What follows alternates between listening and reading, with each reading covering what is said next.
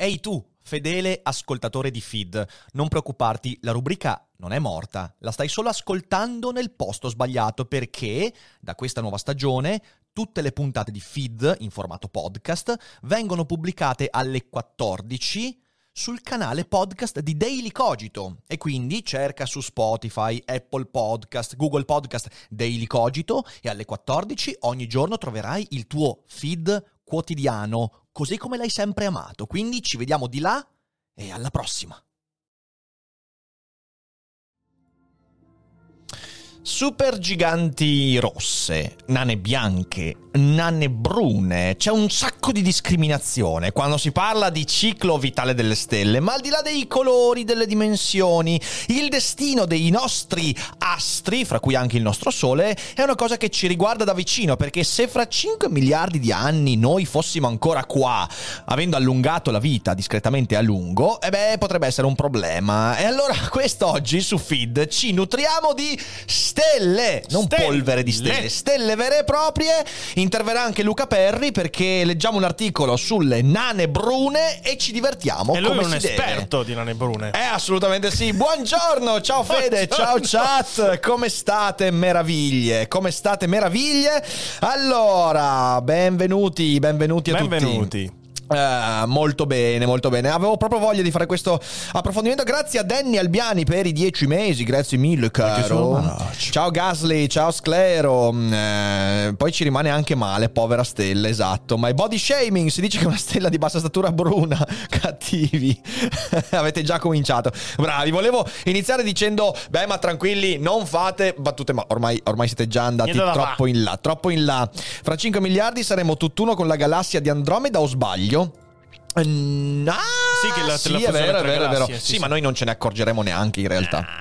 Non ce ne accorgeremmo perché, come abbiamo visto nell'approfondimento di qualche settimana fa, in realtà le distanze sono talmente ampie che pur incrociandosi due galassie strapiene di stelle le constatazioni amichevoli sarebbero pochissime. Cioè si fanno più incidenti a Milano, in centro città, il mercoledì mattina che non le stelle in uno scontro fra galassie. Pensate voi che casino. Molto bene. Sì, comunque ho visto il video di Salvini. Sono cose brutte di cui parlare. Mamma mia, che figura di merda. Però va così. La democrazia è sempre più un'illusione in questa rubrica. In realtà, strapattone, è perché, cioè nel senso, io questo è l'argomento che volevo trattare e poi ho detto provo a sentire il buon Luca Perri se è disponibile. Capiterà nei giorni in cui abbiamo ospiti, capiterà che visto che l'ospite può quel giorno non facciamo il sondaggio, spero che sia comprensibile. Poi invece per la puntata domani c'è Fede su Feed, domani fai tu perché non ci sarò io. Quindi cosa vuoi fare? Vuoi fare il sondaggio? Vuoi trattare di qualcosa che ti interessa? Poi me lo dici più tardi così capiamo. Okay? D'accordo. Bon, perfetto. Allora, come ho detto, quest'oggi alle 12:30 arriva il buon Luca Perri e quindi infatti mi domandavo degli ospiti. Batman, un paio di volte a settimana riusciamo ad avere ospiti, non di più, anche perché è dispendioso. Perciò direi ok, prima di passare all'articolo voglio ringraziare lo sponsor di quest'oggi su Daily Cogito, ovvero NordVPN, anzi come l'abbiamo ribattezzata NordVPN. Che cos'è una VPN, signore e signori? È un sistema assolutamente essenziale per la sicurezza nella navigazione online. Una VPN ti permette infatti di crittografare, ovvero mascherare, ovvero camuffare i tuoi dati per evitare che malintenzionati ci mettano le mani sopra, visto che i dati, come sappiamo, sono merce sempre più preziosa e bisogna proteggerli. E una VPN è un layer di sicurezza in più perché va a crittografare, quindi a mascherare i dati in entrata e in uscita della tua connessione, soprattutto quando magari utilizzi connessioni non protette su siti che non hanno il protocollo HTTPS, non tutti ce l'hanno, oppure quando utilizzi connessioni non protette, che ne so, quella dell'hotspot del bar, del wifi dell'università, quella del comune, quella del Frecciarossa, che ovviamente è di un altro decennio. Mamma mia. Insomma, è bene avere, è talmente importante che il vostro sistema operativo, che abbiate Apple o Windows, ha una sezione di sicurezza per inserire la chiave della vostra VPN. Oltre a tutto questo, la VPN ti permette anche di fruire di contenuti al di fuori del tuo territorio, quindi se per caso c'è un contenuto che è disponibile solo in Brasile e non è disponibile in Italia, tu non devi trasferirti a Rio de Janeiro per vederlo, ti basta geolocalizzare il tuo indirizzo IP come se tu navigassi dal Brasile e puoi accedere a quel contenuto, che è un vantaggio non da poco per quando ci sono contenuti appunto limitati per aree geografiche. Se accederete col codice sconto che trovate in descrizione o in chat scrivendo il comando NordVPN, avrete accesso al 73% di sconto per la community sul piano di 2 anni. È veramente una cifra irrisoria per avere questo margine di sicurezza in più, poco meno di 2 caffè al mese, una cosa insomma assolutamente fattibile, e grazie a tutti quelli che inizieranno a usare NordVPN con il nostro codice, perché è anche un modo ottimale per supportare questo canale. Grazie NordVPN, grazie a tutti voi, adesso torniamo alla nostra trasmissione. Quindi fidatevi, le banane brune sono là fuori e ci guardano. Se siamo d'accordo, Fede, partirei subito con la lettura dell'articolo. Che dici? Dici? Bene, allora iniziamo, siare. Grazie Taila, grazie mille, grazie anche a Pierpi che ci ha fumicati. Va che bel pentolon del pianeta. No, 6 mesi di feed? No, Taila, no, non credo. Ah, proprio. No, aspetta. Non credo proprio. Benissimo, allora qui vediamo una raffigurazione ovviamente artistica, sembra Giove, sarà Giove? Boh, lo vedremo peraltro con quel ciuffo di capelli, è un Giove un po' punk questo, sì.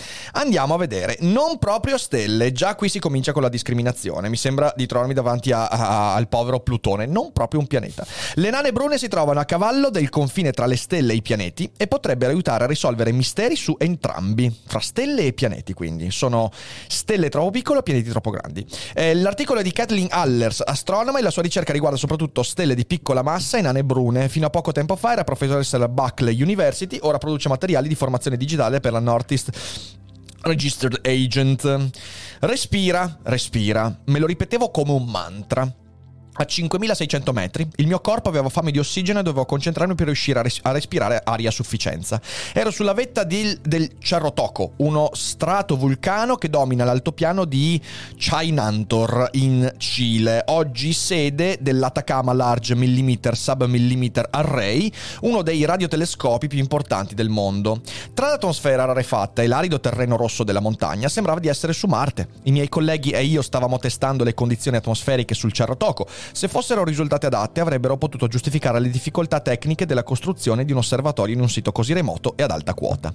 L'atmosfera terrestre è un problema per gli astronomi e le nuvole sono un guaio per molti osservatori. La turbolenza atmosferica sfuma la luce delle stelle, facendo sembrare che danzino e tremolino quando sono vicine all'orizzonte.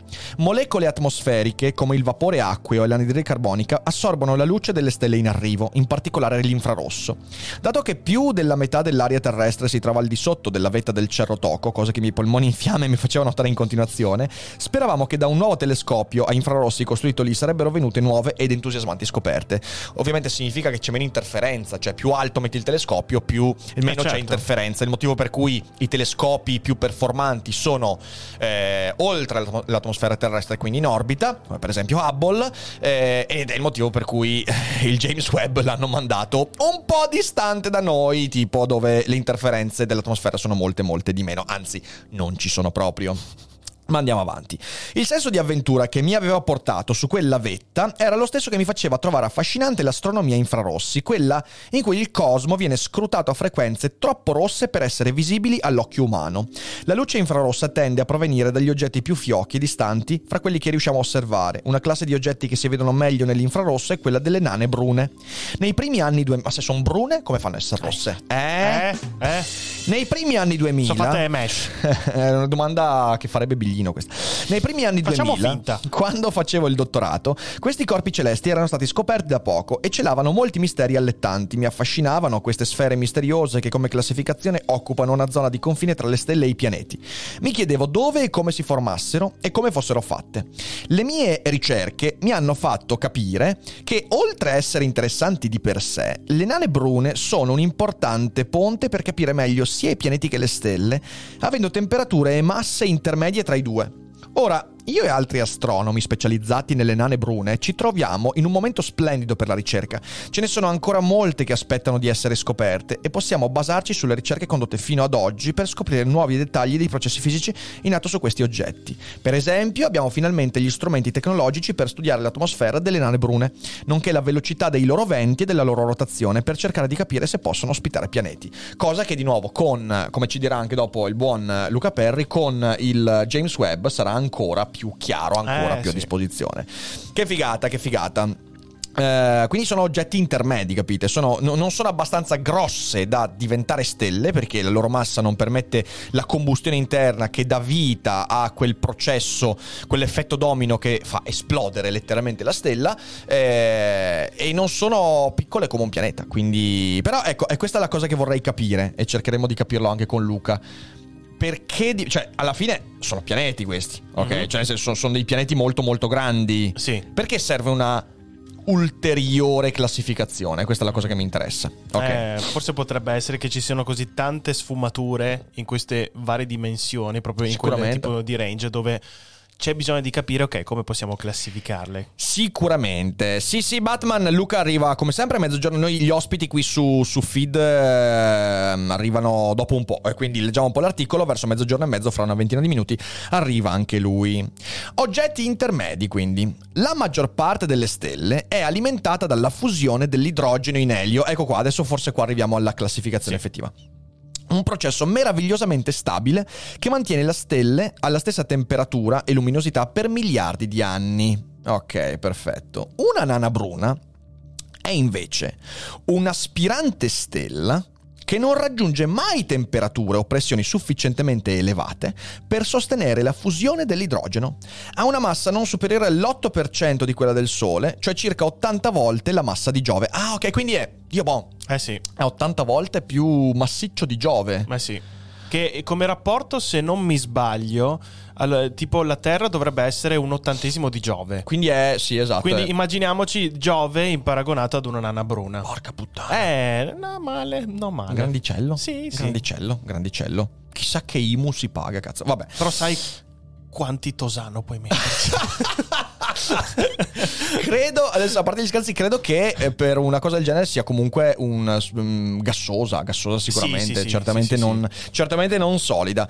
Insomma, è tosto. Sì, oltre a una certa dimensione so che praticamente è impossibile avere quel tipo di massa proprio in via rocciosa, finta. Sì.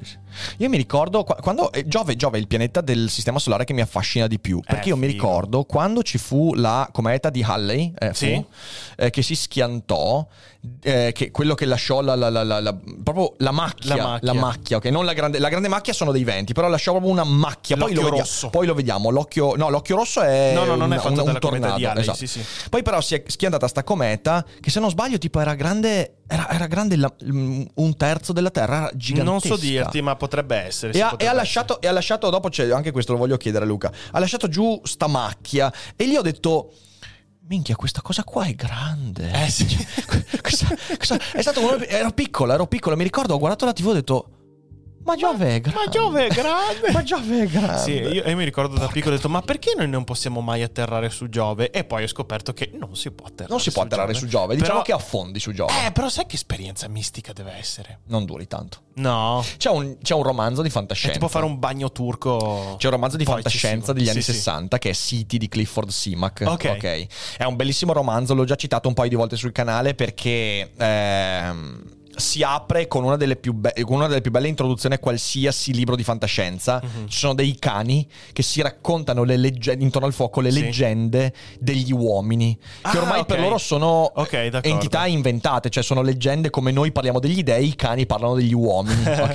E vabbè, il libro è in realtà un romanzo episodico, racconta gli episodi di quella che sembra essere l'estinzione degli esseri umani.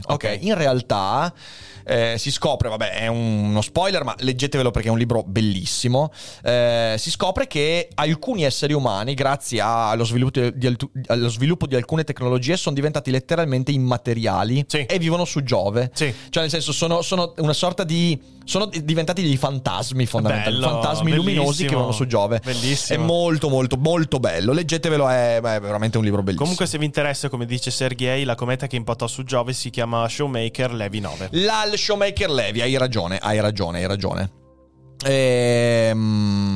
Andiamo avanti. Una rara nana nera sull'arena errò una sera, una rara nana bianca sull'arena errò un po' stanca.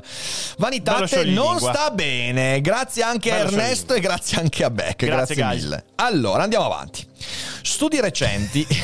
No, mi spiace, ma questo non lo posso ringraziare. No, canguro no! Mi dissocio dal tuo Prime. Dannazione.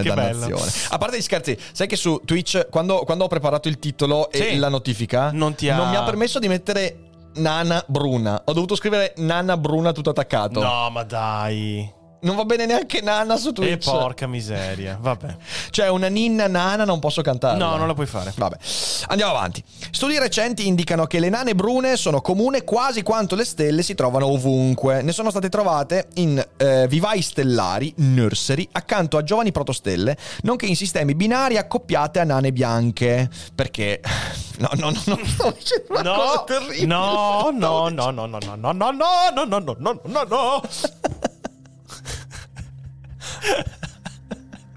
È il motivo per cui una particolare categoria di YouPorn va per la maggiore. Esatto. L'Interrascia.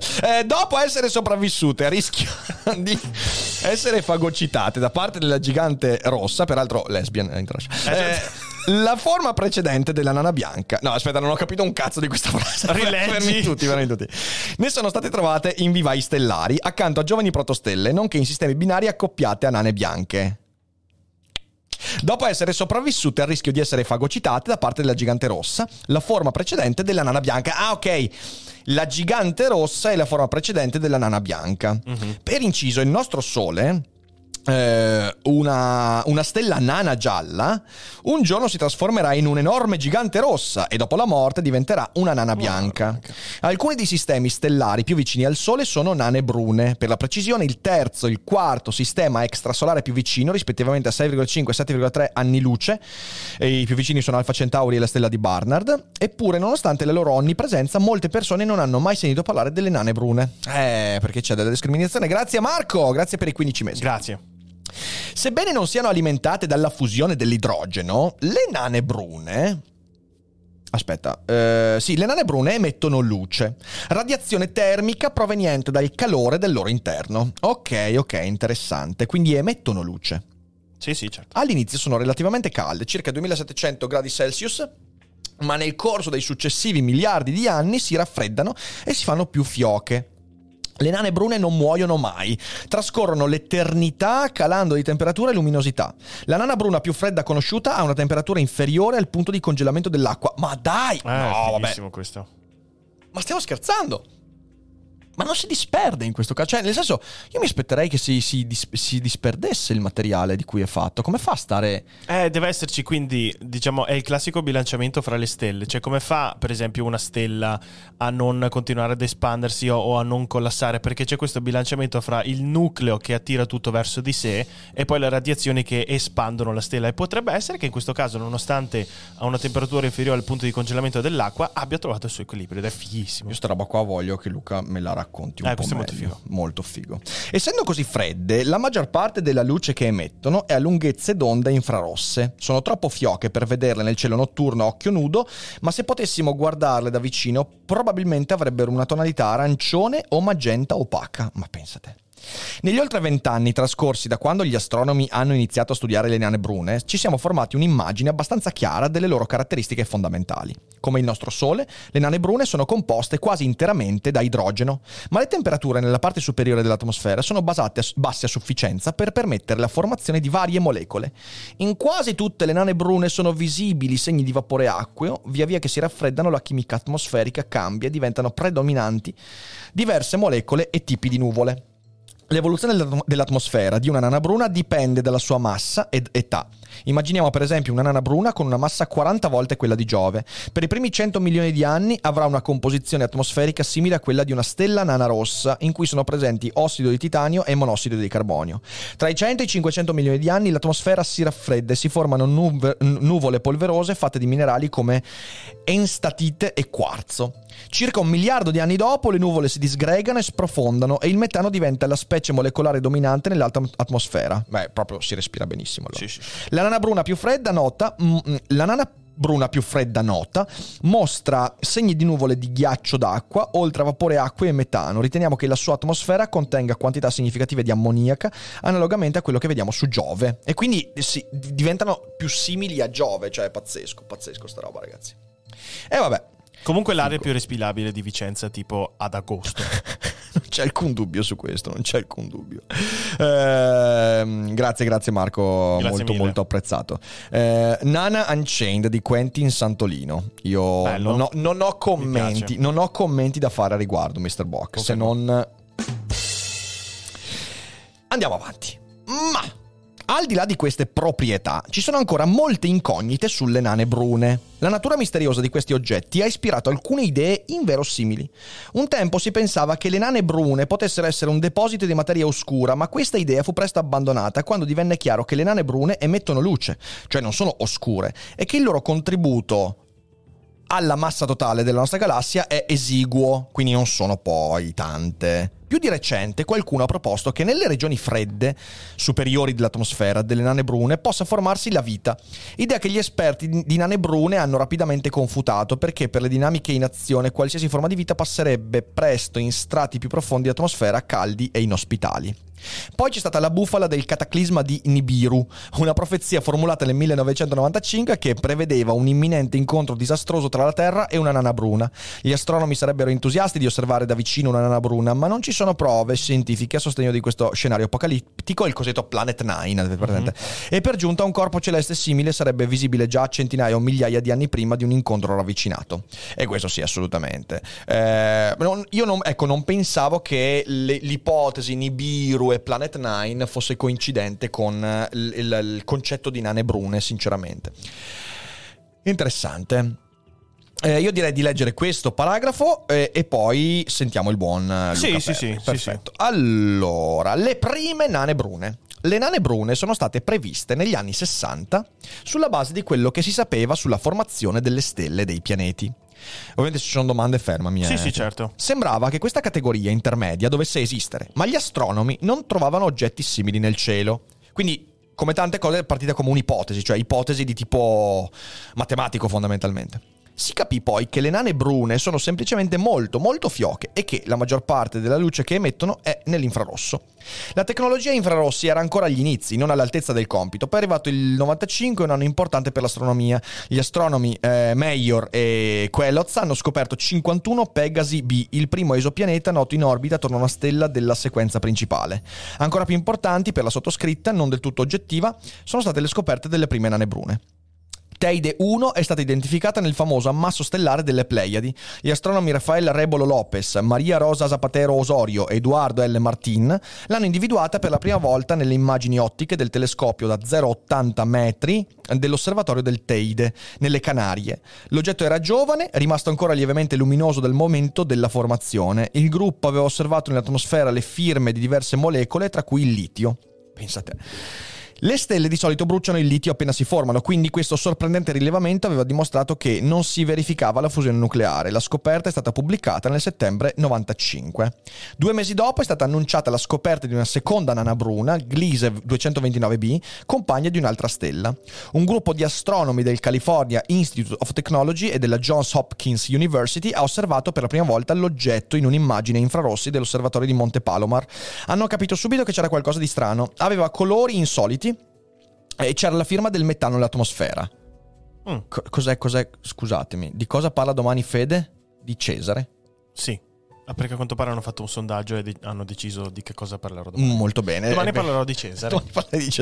Grazie a Romic e grazie a Mr. Bock per i beat. Grazie. La temperatura deve essere molto bassa finché sia presente il metano, perché di solito questa molecola altamente reattiva si trasforma in monossido di carbonio a temperature più elevate. Osservazioni successive hanno rivelato che la nana bruna ha un diametro di quasi 129.000 km, analogo a quello di Giove, ma è molto più densa, con una massa 70 volte maggiore. Ah, ok, allora sì, no, vedi, infatti prima ho fatto un errore, mi correggo.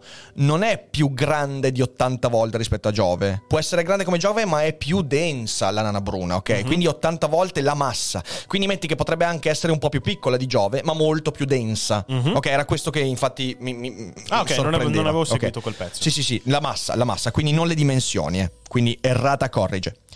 Quando ho iniziato il dottorato nel 2000, conoscevamo anche altre nane brune, ma non molte. Mi occupavo della costruzione di strumenti infrarossi e cercavo un argomento per la tesi di dottorato. Il mio relatore studiava come si formano le stelle, quindi ho deciso di cercare nane brune nelle regioni di formazione stellare.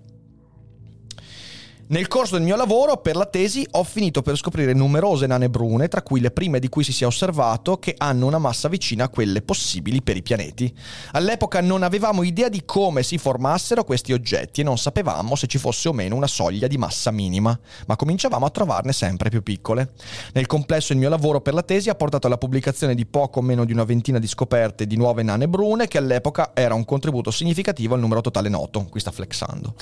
Da allora nuovi strumenti ne hanno trovate moltissime altre. I principali contributi sono venuti da Two Micron All Sky Survey, una ricognizione di infrarossi effettuata nei primi anni 2000, e del Wide Field Infrared Survey Explorer, il WISE, un telescopio spaziale lanciato nel 2009. Il numero attuale di nane brune note è circa 3000, ma ne rimangono ancora molte da scoprire. Secondo le stime della Via Lattea contiene fra le 25 e le 100 miliardi di nane brune, quindi sì, ce ne mancano ancora un po' effettivamente. Beh, fantastico. Andiamo a vedere qui i disegnini che esatto. Ci hanno messo, allora, che sono interessanti. Spieghiamoli un po'. Guida alle nane brune. Onnipresenti in tutto lo spazio, le nane brune sono oggetti fiochi e compatti che somigliano per certi aspetti alle stelle e per altri ai pianeti, di massa compresa tra 13 e 80 volte quella di Giove, massa, non dimensioni. Occupano una categoria a sé grazie a nuove ricerche sul loro processo di formazione, le loro atmosfere e altro. Capiamo meglio questi strani oggetti intermedi. Sole, nana gialla, raggio 696.000 km, massa 1050 volte la massa di Giove. Proxima Centauri è una nana rossa, raggio 107.000 km, quindi un settimo del Sole, massa 130 volte la massa di Giove. Poi c'è Pso J, quella roba lì, nana bruna, classe spettrale L, raggio 105.000 km, quindi è poco meno grande di Proxima Centauri, però ha una massa 8 volte la massa di Giove. Cioè, capite? Le dimensioni non contano in questo caso, cioè contano fino a un certo punto. Ciò che conta è la massa. Questa non ha il processo di fusione nucleare all'interno perché non ha raggiunto la massa critica necessaria. Poi abbiamo anche WISE 0855, nana bruna, classe spettrale Y, raggio 72.000 km, massa 3 o 10 volte la massa di Giove. E poi Giove. Giove è un raggio di 71.500 km. E quindi... qual è la sua massa? La massa è quella di Giove. Davvero? Wow! Bravo Fede! Big brain time! Qui trovate anche il grafico della luminosità in relazione... Ah, questo è interessantissimo, vedi? Questo è interessantissimo. Allora, quindi abbiamo qui in questo asse la luminosità della stella rispetto a quella del Sole, quindi... Questa è il Sole, questo è un decimo del Sole, un centesimo del Sole, 10 volte il Sole, 100 volte il Sole. E qui c'è la temperatura della stella in gradi Kelvin, quindi il Sole è qua e di qua è maggiore la temperatura, esatto. Di qua è minore, interessante. Esatto. Quindi le nane brune si trovano in questa zona qua. Eh sì, infatti. Ok. Infatti, come potete vedere, maggiore la temperatura, più si tende ad un colore verso il bianco, come molto dire, verso l'azzurrino. Molto interessante. Le nane bianche invece sono qua, ok, giganti e super giganti che hanno più o meno la temperatura del Sole, esatto, solo che sono molto più luminose. Ok, ok, oh, veramente interessante, veramente. Comunque interessante, pensate che le nane brune sono in grado di arrivare anche sotto i 100 gradi Kelvin, che è una roba assurda per una stella, cioè. No, è pazzesco, no, per una non stella in realtà, cioè sono stelle mancate di fatto, eh. Diagramma, questo grafico che mostra temperatura e luminosità delle stelle, noto come diagramma di Hertzsprung-Russell, è uno strumento classico con cui gli astronomi descrivono le classi di stelle. Le nane brune, in basso a destra, rappresentano una categoria più fredda e più fioca rispetto a tutte le altre stelle mostrate. Pazzesco, pazzesco. Cioè, proprio, alcune sono proprio fredde, cioè nel senso, sì, sì, mamma mia. Pensate cosa vuol dire? Tipo vai al mare, e il sole è freddo. Cioè, mi viene in mente, beh, qui lo cito perché c'è anche Mr. Bock in chat, però c'è uno dei più belli episodi di PK, è Il giorno del sole freddo. Bello! È bellissimo, un episodio bellissimo. Vabbè, ok. Altro grafichetto, reattori interni. Le stelle sono alimentate dalla fusione dell'idrogeno, ma le nane brune sono troppo piccole per sostenere questo processo. Quello che le illumina è il calore residuo della loro formazione, ed è per quello che poi si spengono piano piano, perché si allontanano dal momento della formazione, quindi quello che le illumina è il calore residuo della loro formazione. I pianeti come Giove riflettono la luce delle rispettive stelle, oltre a emettere calore risalente alla formazione. Atmosfere. Stelle e pianeti nane brune hanno storie atmosferiche diverse. Le nane brune, come si è capito di recente, attraversano varie fasi. All'inizio l'atmosfera assomiglia a quella di una nana rossa. Via via che invecchiano e si raffreddano, possono formarsi nuvole di minerali, e più tardi queste nuvole affondano e l'atmosfera superiore diventa simile a quella di un pianeta gigante gassoso, e quindi diventano simili appunto a Giove. Nana gialla. Il Sole è un esempio di nana gialla. Queste stelle fondono l'idrogeno in elio per circa 10 miliardi di anni, finché viene meno la maggior parte dell'idrogeno, quindi si gonfiano in giganti rosse, molto più grandi, appunto rosse, che fondono l'elio in carbonio e altri elementi più pesanti. Alla fine esauriscono il combustibile per la fusione nucleare e liberano gli strati gassosi esterni, generando nebulose planetarie incandescenti, mentre i nuclei collassano in nane bianche dense e calde. Qui abbiamo le nane rosse, insomma, di gran lunga il tipo di stella più abbondante nella Via Lattea. Le nane rosse sono più fioche, più fredde delle stelle come il Sole, anche se fondono l'idrogeno in elio, ma invecchiano molto più lentamente delle nane gialle, possono durare 1.000 miliardi di anni prima di esaurire l'idrogeno. La nana bruna, e poi abbiamo il gigante gassoso, che è appunto Giove, per esempio, senza diffusione.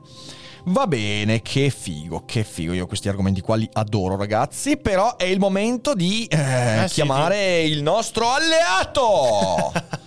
Sentiamo, dai, il buon Perri.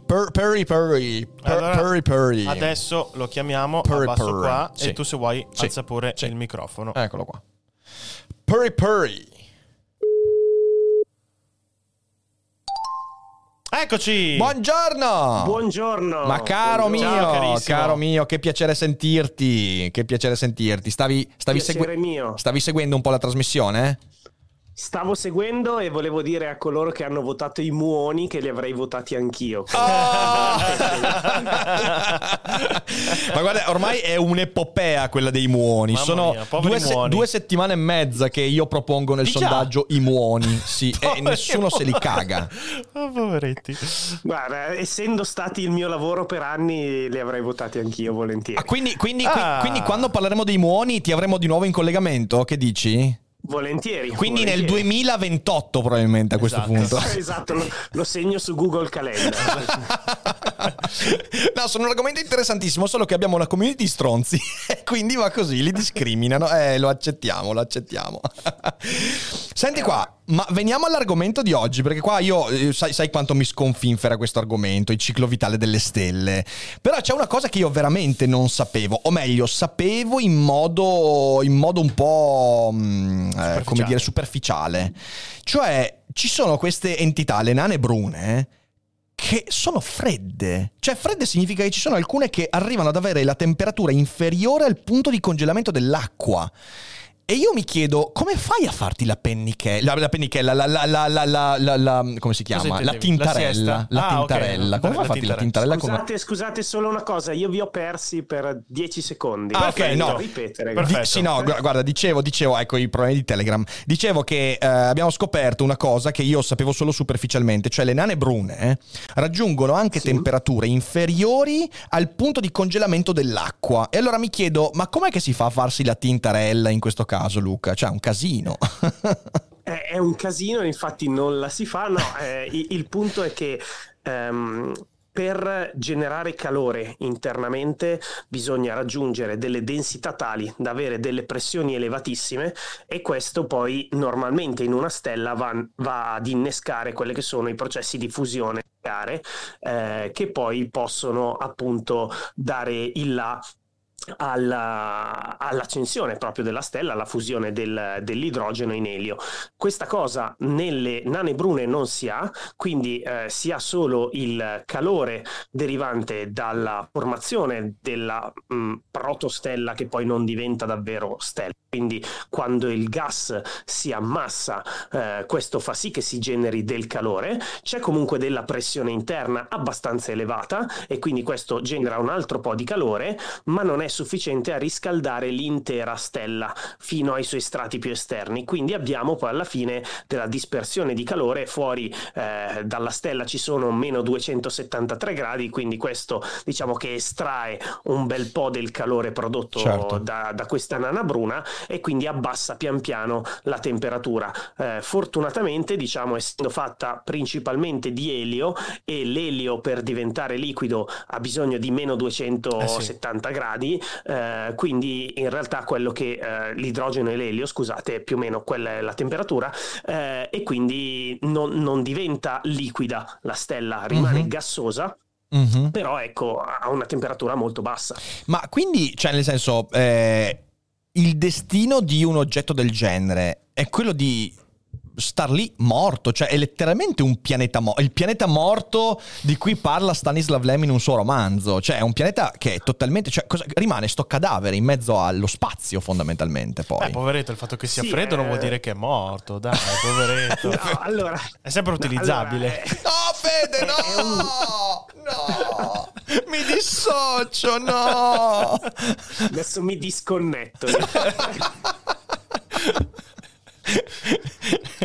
Ok, torniamo seri. No, diciamo che è un oggetto in lentissima agonia, che non è riuscito ad essere una stella, e purtroppo essendosi formato comunque come una stella, questo è, tu prima chiedevi perché c'è bisogno di una nuova classificazione, perché non viene considerato come una specie buffa di pianeta, perché in realtà si forma la nana bruna all'interno di quelle che appunto vengono chiamate le nursery, cioè i punti di formazione nel cosmo delle stelle. Quindi non si forma all'interno di un disco di polveri e gas che ruota attorno a una stella, si forma a sé stante in mezzo al nulla, diciamo, come si forma normalmente una stella, ed è un oggetto però agonizzante, a lentissima agonia, talmente lunga che l'universo non è ancora abbastanza vecchio da averne fatta spegnere una, e anzi in realtà probabilmente potrebbe esserci prima il Big Crunch, cioè il ricollasso esatto, piuttosto che si spengano le nane brune del tutto. Però diciamo che se l'universo fosse infinito, prima o poi le nane brune si spegnerebbero, nel senso che perdendo lentamente calore, arrivati poi a meno 273,15 gradi, che è la temperatura più bassa che si possa mai registrare, lì sarebbero del tutto morte. Per ora sono in coma praticamente. Bene, abbiamo quindi un reparto comatologia nell'universo che è un po' diffuso, ma diffuso. Immagino che in confronto invece a quello che richiederebbe un buco nero per estinguersi per via di radiazioni di Hawking, comunque quelli sono ancora gli oggetti ancora più lenti, che diciamo non possiamo considerarli immortali, però non credo che abbiano lo stesso span di vita di una nana bruna. O siamo all'incirca su quella tempistica secondo te? Dipende in realtà, dalla dimensione del buco nero, perché potrebbero teoricamente esistere buchi neri molto molto piccoli, sì, vero. E quindi per quelli potremmo avere una evaporazione, perché poi questo è il termine che spesso viene usato, del buco nero, che per quanto lenta potrebbe essere inferiore a quella di una nana bruna per morire del tutto, okay. Però diciamo che siamo lì, cioè l'ordine di grandezza è comunque quello, parliamo di talmente tanti miliardi di anni che appunto l'universo che ne ha solo 13,8-13,7 non ha ancora fatto estinguere nessuna delle due cose. È appena le medie, quindi ha perfettamente ragione Luca, esatto. Confermo, ci sono dei buchi neri molto molto piccoli nel mondo, noi abbiamo esperienza di due buchi neri molto molto piccoli nel mondo, la mente di Elettra Lamborghini e la scuola media italiana, esatto. Giusto? E non so quale delle due sia molto molto più grande, molto più piccola, però questo è un discorso su cui che se non mi sbaglio non ce n'è uno molto piccolo appena fuori dal sistema solare che però noi siamo in grado di rilevare. Me lo confermi, Luca? Allora, diciamo che questa è una delle ipotesi che è stata fatta. Per ora quello che noi abbiamo visto di buco nero, diciamo, e che abbiamo confermato al momento, il più vicino è 8.000 anni luce da noi. Ah no, ok, d'accordo. In realtà più lontano. Abbiamo delle ipotesi e lo stanno cercando su un buco nero di taglia molto piccola qui in zona, dove esatto. Qui in zona appunto potrebbe essere Bergamo. Subito fuori dal sistema solare. Beh, sì, Bergamo. Romano di Bergamo. Senti qua, prima hai detto una cosa interessante, perché io ho il rischio su queste tematiche di cominciare a farti 10.000 domande e tenerci qua per 4 ore, ma eviterò di farlo, però è interessante. Tu quindi sei uno dei sostenitori della teoria del Big Crunch, cioè il destino dell'universo è quello di ricomprimersi, secondo te? Mi appello alla facoltà di non rispondere. Interessante. Non lo sappiamo. No, certo. È un grossissimo problema che stiamo provando ad affrontare da decenni e a cui non siamo arrivati a dare nessuna soluzione. Diciamo che in quello che potrebbe essere un sistema, diciamo, visto dall'esterno e con un tempo mio di osservazione infinito, mi piacerebbe di più un sistema che rinasce di volta in volta piuttosto che uno che nasce una volta sola e muore. E cioè, fa la morte termica, esatto. La mia mente tenderebbe a cogliere più positivamente l'idea di un sistema ciclico rispetto all'una tantum dell'universo. Ok, quindi diciamo così è un desiderata più che un'ipotesi, questo qua. Assolutamente è un desiderata, è una delle ipotesi in campo, è quella che mi piacerebbe, diciamo, figo. Poi un giorno scoprire essere vera. Ma se ci fosse un Big Crunch, la rinascita dell'universo poi sarebbe identica in tutto e per tutto, oppure sarebbe un ciclo di vita diverso dell'universo? Allora, statisticamente ti direi un ciclo di vita differente. Quello che però noi non abbiamo ben capito ancora al 100% è che se noi guardiamo, diciamo, le costanti che regolano l'universo, e quindi la quantità di massa, l'energia in gioco, eccetera, noi andiamo a vedere che sembrano, però questo potrebbe essere un nostro modo di vedere le cose, sembrano regolate finemente, questo è il termine che viene usato, perché avvenga un effetto domino tale da portare poi, ad esempio, alla nascita di vita nell'universo. E quindi c'è chi sostiene che questa regolazione fine non può essere frutto di un caso, ma debbano esserci dei meccanismi di un qualche tipo che portano verso questa direzione. Quindi se questa cosa fosse vera, cosa che francamente io tendo a dubitare della realtà di questa cosa, perché sono più dell'idea che le variabili si siano formate in un certo modo e siano quelle, e poi l'evoluzione ha portato un certo tipo di vita a formarsi date quelle caratteristiche caratteristiche iniziali, piuttosto che pensare a una specie di fine tuning, appunto, di un chissà quale creatore che ha sistemato tutto a caso. Mi viene più difficile crederlo, però se davvero ci fossero questi meccanismi che noi non conosciamo, che regolano così finemente il tutto, potrebbe anche riesserci un universo uguale. Io francamente tendo a non concepirlo così facilmente, questo universo identico. Direi che ci sarebbe un nuovo universo, però siamo in degli ambiti che più che fisica al momento sono metafisica, nel senso che è proprio filosofia, è proprio filosofia, esatto, questa, sì, certo, filosofia, assolutamente, certo. Non possiamo fare delle previsioni osservabili al momento, magari fra 100 anni sì, per ora sono filosofia, appunto. È molto interessante, c'è un libro che io adoro che è di Jacques Monod, che è Il caso e la necessità, che è un libro che parla di evoluzione fondamentalmente, mettendoci dentro un sacco di filosofia, e la questione che poni tu è la stessa questione che si pone l'essere umano da secoli, se non millenni, cioè a regolare gli eventi del cosmo c'è una necessità forte, ovvero quello che avviene perché inevitabilmente doveva avvenire, oppure se qualcuno si ricorda e segue Feed da un po', abbiamo fatto la puntata sulla meccanica quantistica la scorsa settimana, oppure è l'interpretazione quella che abbiamo visto lì, cioè nel senso sono le variabili che per una forza che poi ancora ci sfugge, che noi chiamiamo caso, prendono strade diverse, allora lì in effetti sarebbe impossibile da definire, quindi questa è proprio filosofia. Voglio chiederti un'ultima cosa, Luca, che in questo articolo è venuta fuori. Abbiamo visto che le stelle rosse, quindi nane rosse, sono, dicono, di gran lunga il tipo di stella più abbondante nella Via Lattea. E voglio porti due domande. Uno, questa è una cosa di tutte le galassie oppure è una caratteristica della nostra? E due, siamo stati fortunati, cioè la vita così come la conosciamo noi sarebbe possibile secondo te con una stella di quel tipo? Allora, parto dalla prima. Sì. Per quanto ne sappiamo noi è una caratteristica, diciamo, di tutte le galassie. Okay. Nel senso che c'è ultimamente, negli ultimi anni, si sta diciamo utilizzando sempre di più la teoria delle reti, quella che con cui si studiano anche le reti social banalmente, o la formazione, la costruzione di reti idriche eccetera, per analizzare la formazione di stelle, e quello che abbiamo scoperto è che si applica perfettamente la teoria delle reti, e ad esempio un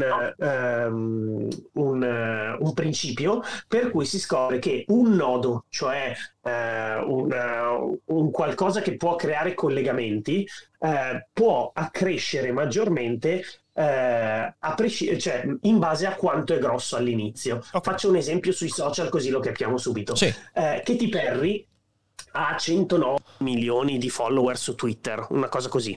Katy Perry ha più probabilità di creare nuovi contatti rispetto a me che su Twitter ho non ne ho idea perché non lo apro da decenni. Anche se siete omonimi, peraltro. Esatto.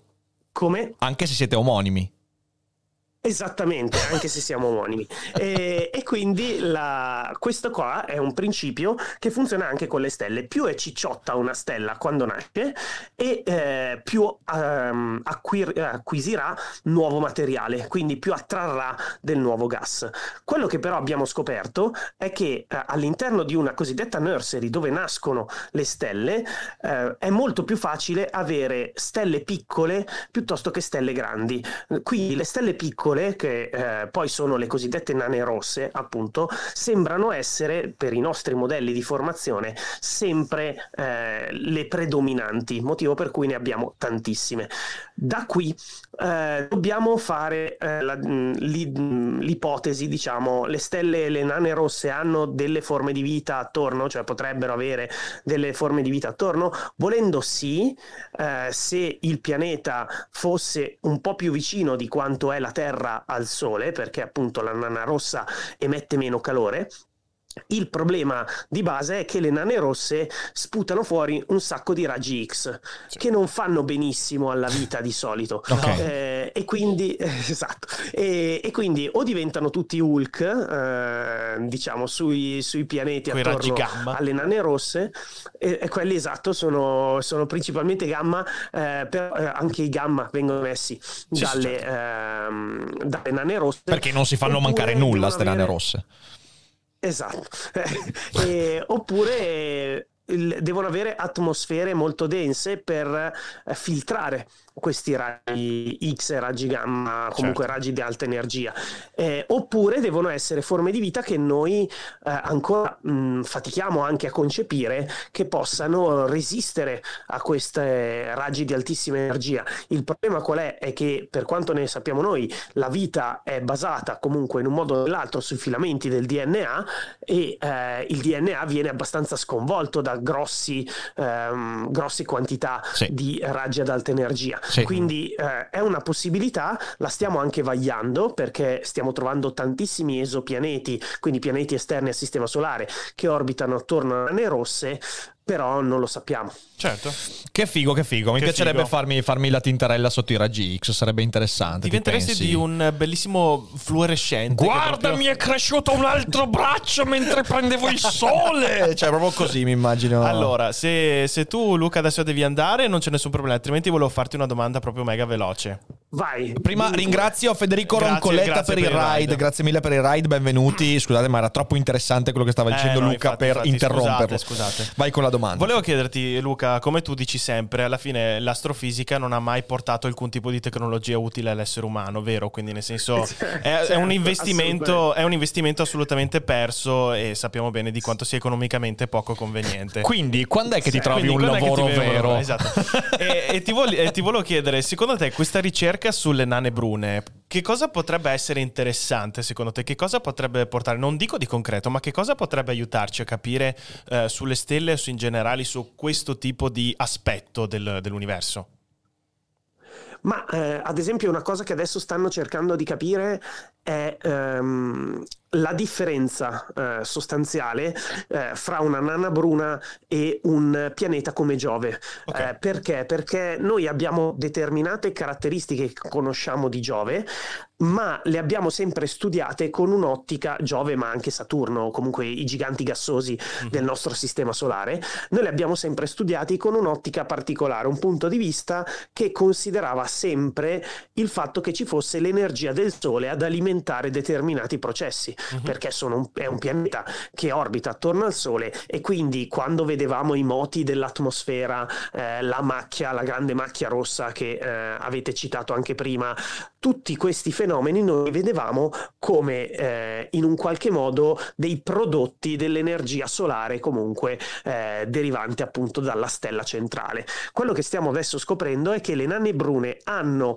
indipendentemente dal fatto di avere una stella vicina, perché appunto nascono anche in mezzo al nulla, le nane brune hanno dei fenomeni atmosferici che sono molto simili a quelli di Giove, e quindi quello che adesso noi stiamo cercando di capire è studiare le nane brune, studiare i giganti gassosi, fare la sottrazione, diciamo, fra le due, per cercare di capire quali sono i processi derivanti dall'avere un Sole vicino, e quali sono invece i processi che nascono indipendentemente. E questo potrebbe darci della nuova conoscenza sui giganti gassosi, che comunque sono le cose che esploreremo prossimamente. Poi cosa questo crei di utile a tutti noi, diciamo, nella vita comune nel breve periodo, non ho la più pallida idea, perché non lo possiamo prevedere. Faccio però presente che l'ultima volta che abbiamo studiato in maniera molto molto grossa i giganti gassosi è stato con la Cassini.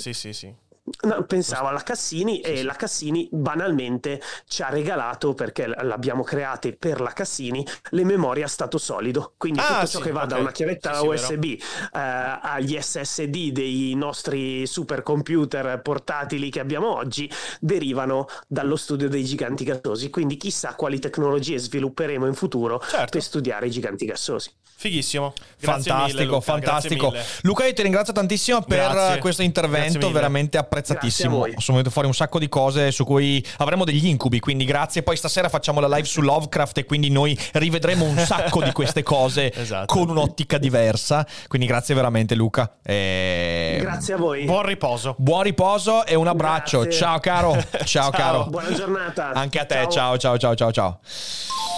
Fighissimo. Wow. That's really cool, boys. Really cool. Mamma mia. Grazie a Faber Viola per gli 8 mesi. Grazie mille. Allora, prima di andare a concludere l'articolo, voglio ricordarvi che questa sera alle 21 ci sarà finalmente la monografica su Lovecraft, che c'è già stata però tipo 5 anni fa. È il caso di rinverdirla. Puoi far vedere anche lo schermo, Fede? Sì, certo. E quindi stasera alle 21 va che beo, va che beltoso. Stasera continueremo a parlare di terrori cosmici. Olè! Ci divertiremo. Grazie Giuseppe Cioccia per i 14 mesi.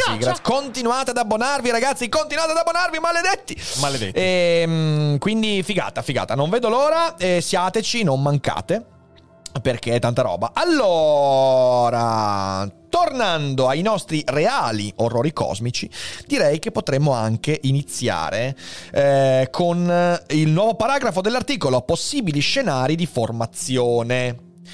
Le nane brune sono al limite inferiore del processo di formazione stellare per quanto riguarda la massa, e quindi offrono agli astronomi un'occasione unica per capire meglio i passaggi fondamentali della nascita di stelle e pianeti.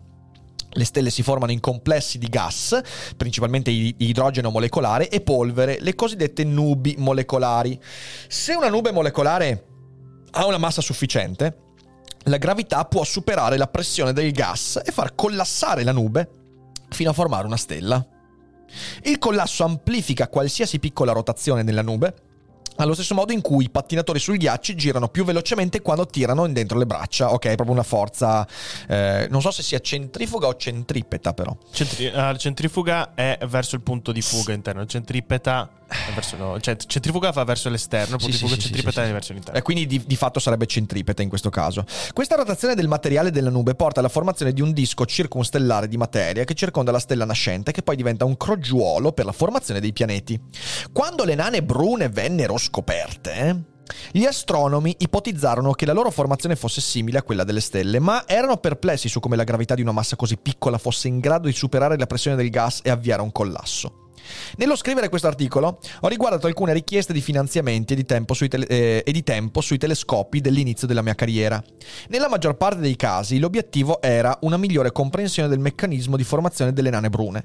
All'epoca c'erano diverse idee in competizione. Secondo alcune, il processo di formazione di una stella si interrompeva prima di raggiungere la massa finale. Forse qualche processo spostava fisicamente la nana bruna, oppure ne bruciava l'ambiente di nascita, lasciando così una stella in miniatura. Altre ipotesi prevedevano una versione ridotta della formazione stellare o una versione ampliata della formazione planetaria. È un bel esempio dell'uso di varie teorie possibili per formulare previsioni distinte e verificabili. Sì, perché in fin dei conti, come qualsiasi oggetto estremo, perché anche la nana bruna è un oggetto estremo, è all'estremo della formazione, l'estremo inferiore della formazione stellare, ti dà indizi sulla normalità, poi, capito? Sì. Grazie alla scoperta della presenza diffusa dei dischi circumstellari intorno alle nane brune, alla determinazione di come sono distribuite le masse stellari e le nane brune in vari ambienti e alla mappatura delle orbite delle nane brune in coppie binarie, è diventato chiaro che la maggior parte delle nane brune sembra formarsi come stelle in scala ridotta, ma da una massa di gas più piccola. E il fatto che le nane brune formino dischi circumstellari lascia aperta la possibilità allettante che ospitino pianeti. Sebbene non ne abbiamo mai osservati con certezza, è molto probabile che i pianeti crescano in questi dischi esattamente come attorno alle stelle. Si spera che nei prossimi anni avremo finalmente una scoperta confermata di mondi in orbita attorno a nane brune.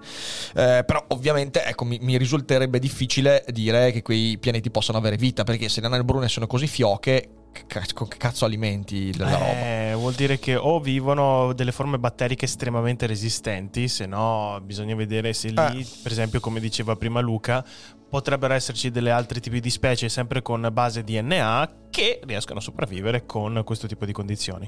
Di recente sono state scoperte nane brune isolate con masse simili a quelle di pianeti giganti, meno di 13 volte la massa di Giove, il che ha rinnovato i dubbi sulla loro formazione. È possibile che alcune di queste nane brune di massa planetaria siano emerse nei dischi circumstellari di stelle più massicce, cioè in altre parole che si siano formate proprio come i pianeti?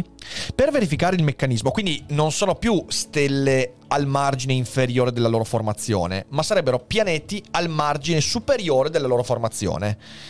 Quindi non sono stelle mancate, ma sono pianeti esagerati, ok? Con questa ipotesi. Quindi la ricerca tenta di capire questo.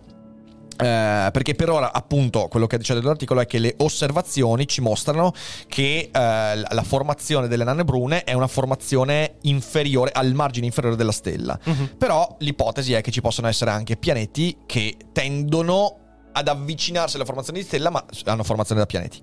Per verificare il meccanismo di formazione di questa massa planetaria, grazie a Fluoro per i 2 mesi, grazie, io e i miei colleghi abbiamo proposto uno studio con il telescopio spaziale Hubble.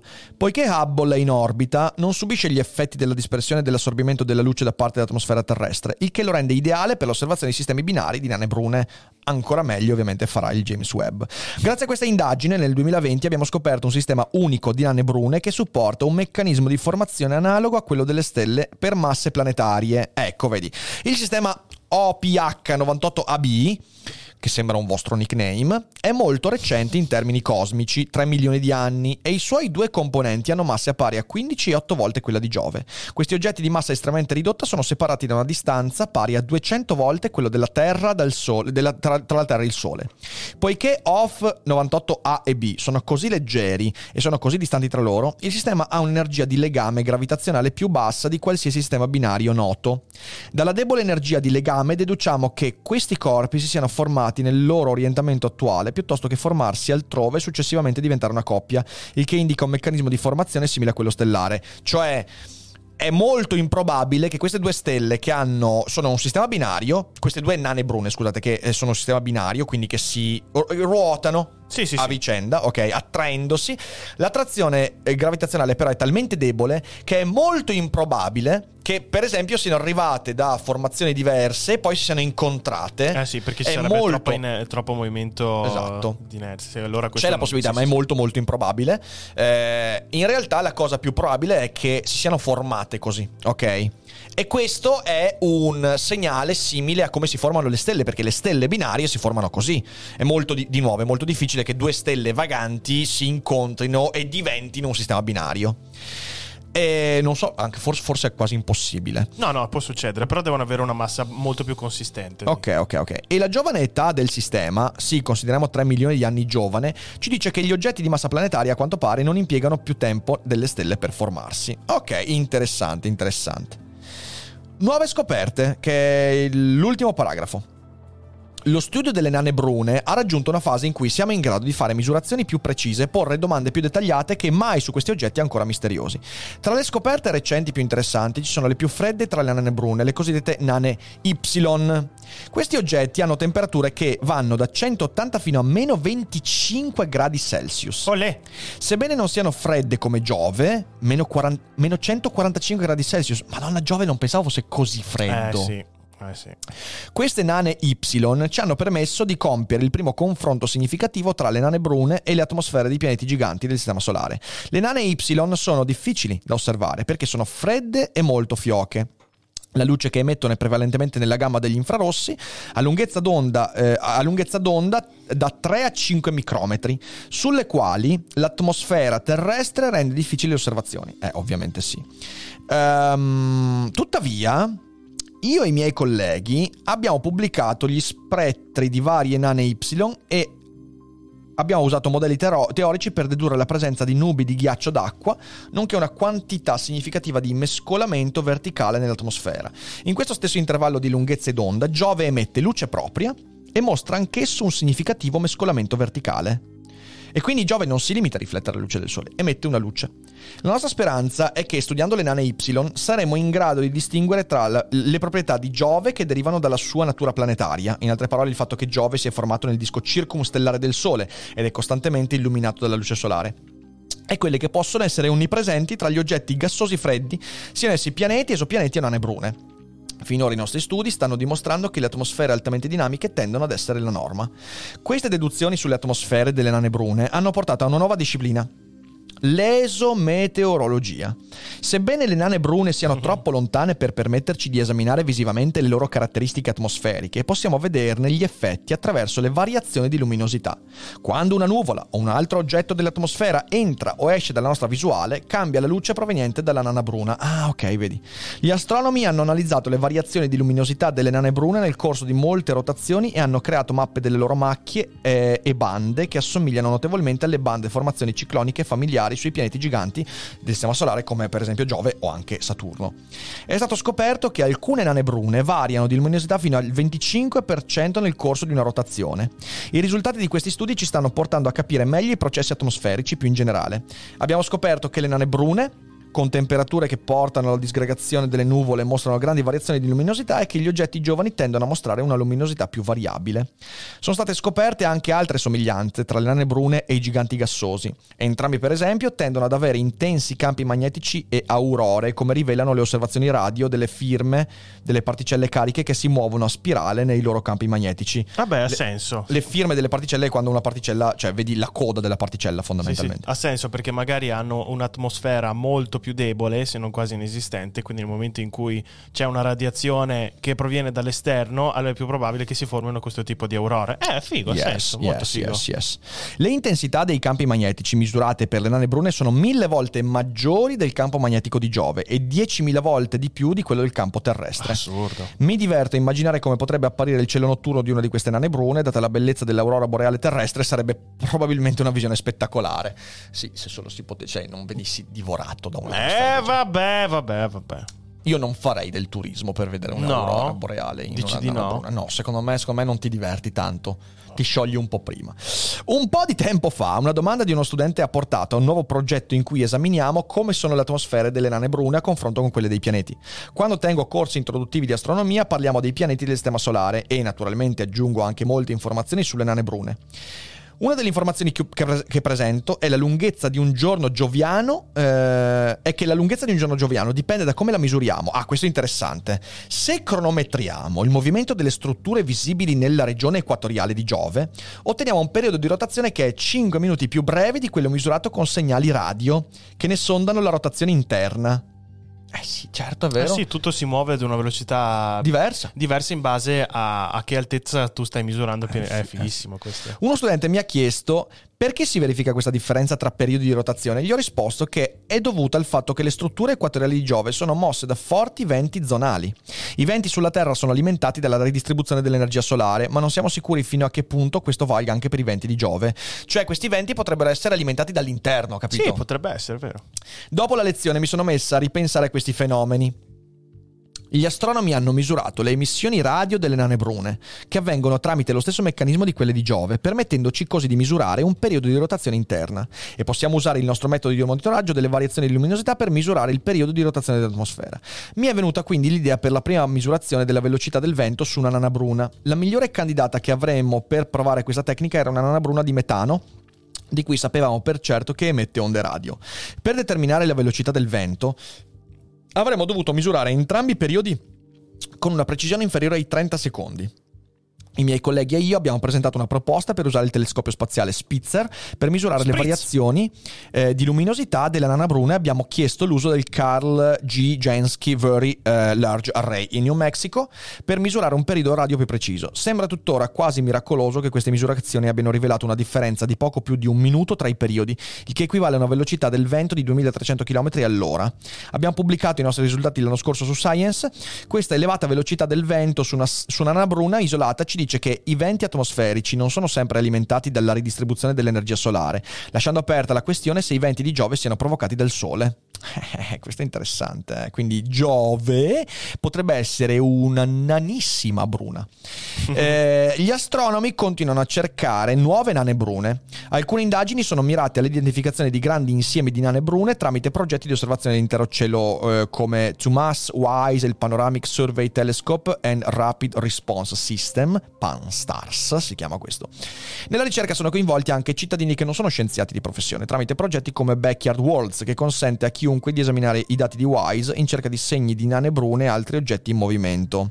Ci aspettiamo che le prossime importanti serie di osservazioni con l'osservatorio Vera C. Rubin, che entrerà in attività all'inizio del prossimo anno, il telescopio spaziale Nancy Grace Roman, che sarà lanciato nel 2025, contribuiranno ad ampliare ulteriormente il nostro censimento delle nane brune. Purtroppo non siamo riusciti a ottenere finanziamenti per il telescopio sul Cerro Tocco, che non è mai stato costruito, ma quando entro la fine dell'anno verrà lanciato il James Webb Telescope, gli astronomi avranno una visuale senza precedenti sulle nane brune nell'infrarosso, senza interferenze da parte dell'atmosfera terrestre. Il primo ciclo di osservazioni previste include programmi per lo studio della chimica atmosferica ricerca delle nane Y e dalla composizione delle nubi delle nane brune polverose, addirittura una ricerca di sistemi planetari intorno alle nane brune. Si prospettano tempi entusiasmanti per chi, come noi, studia alcuni degli oggetti più trascurati del cosmo. Che figata! Molto che figo. Figata incredibile. Va bene. Possiamo tornare alla nostra bella chat. Olè. Fighissimo ragazzi. Allora, recupero un po' di domande di prima che effettivamente non avevo ancora letto. Sì. Ti chiedevano prima se per caso potevi ripetere il titolo del libro e d'autore che hai citato riguardo ai cani che vedono e parlano degli umani. Il titolo del romanzo è City di Clifford Simak col K, Clifford con la C. Okay. Lo trovate anche tradotto, adesso io non so quanto sia disponibile, però lo trovate anche tradotto forse in ebook, perché io ce l'ho in ebook, non ce l'ho cartaceo, con il titolo Gli anni senza fine, sempre di Clifford Simak, quindi o City o Gli anni senza fine. O anni senza fine, forse anni senza gli, anni senza fine. Okay. Comunque cercate Clifford Simak, è uno dei due titoli. Bellissimo romanzo. Simak, calmati, bello, mi piace. Ok, allora, sentiamo Fede, sentiamo qualche domandina, dai. Vediamo. Perché di domande assegnate mi sa che non ce n'erano riguardo a questo. Perché voi in chat cazzeggiate. Infatti, sì, li vedo. Allora. No, questa era la domanda. Sì, questa qua. Ah, era questa qua. Ok. Sì, avete visto che hanno hackerato il canale YouTube del Cerbero. Che palle, mi spiace. Perché credo che lì non ci puoi fare nulla. Non lo so, puoi contattare l'assistenza, ma credo che sia un po' incasinato. Cioè, sicuramente un processo non proprio velocissimo. No, esatto. Allora, a me sembra che non ci siano grandi domande, quindi... Ma che cazzeggiamo? È davvero molto chiaro quello che fate. Sono contento. E anche un vaffanculo Fede c'è da parte di voi. Ma sì, vabbè, ci sta sempre. Allora, signore e signori, siete stati in pochini quest'oggi. Ho visto poco più di 400 persone in live. L'argomento era tosto, però spero che vi sia interessato. Vi ringrazio un sacco per essere stati con noi. Vi ribadisco la necessità di abbonarvi per mantenere alto il livello di questi contenuti. Per necessità e virtù. Sono decisamente i migliori contenuti che potete trovare su Twitch Italia e non solo. E oggi rincariamo la dose perché alle 21 mi trovate in live su Howard Phillips Lovecraft. Olè. E sarà veramente una gran bella live, anche perché parleremo del male, visto che è un argomento che negli ultimi giorni è cicciato fuori svariate volte e sono certo che verranno fuori cose sorprendenti. Oh, yes. Quindi siateci. Grazie a Traffi per il primo mese di abbonamento, grazie mille, che sia il primo di una lunghissima serie di abbonamenti. E basta, io vi ringrazio tanto per essere stati con noi. Grazie ragazzi. E certo, assolutamente Sclerio, se uno non ha mai letto Lovecraft, come sempre le monografie hanno il duplice tentativo di avvicinare qualcuno alla lettura dell'autore con delle chiavi interpretative e anche magari dare qualche chiave nuova a chi magari non lo ha già letto. Quindi ci siamo. Allora, facciamo un raidino, andiamo a trovare Rob, c'è Rob McQuack, andiamo a trovarlo, gli scriviamo in live, nano biondo, non possiamo dirgli. Non so quanto alto sia, magari lo prenderebbe male. Cosa gli scriviamo in chat? Gli scriviamo... Gassizzati, che sembra comunque una brutta cosa, ma gassizzati. Bella gente, ci vediamo alle 21 per Lovecraft, da non perdere. Buon pranzo e fate i bravi. Ciao. Fate i bravi. Goodbye.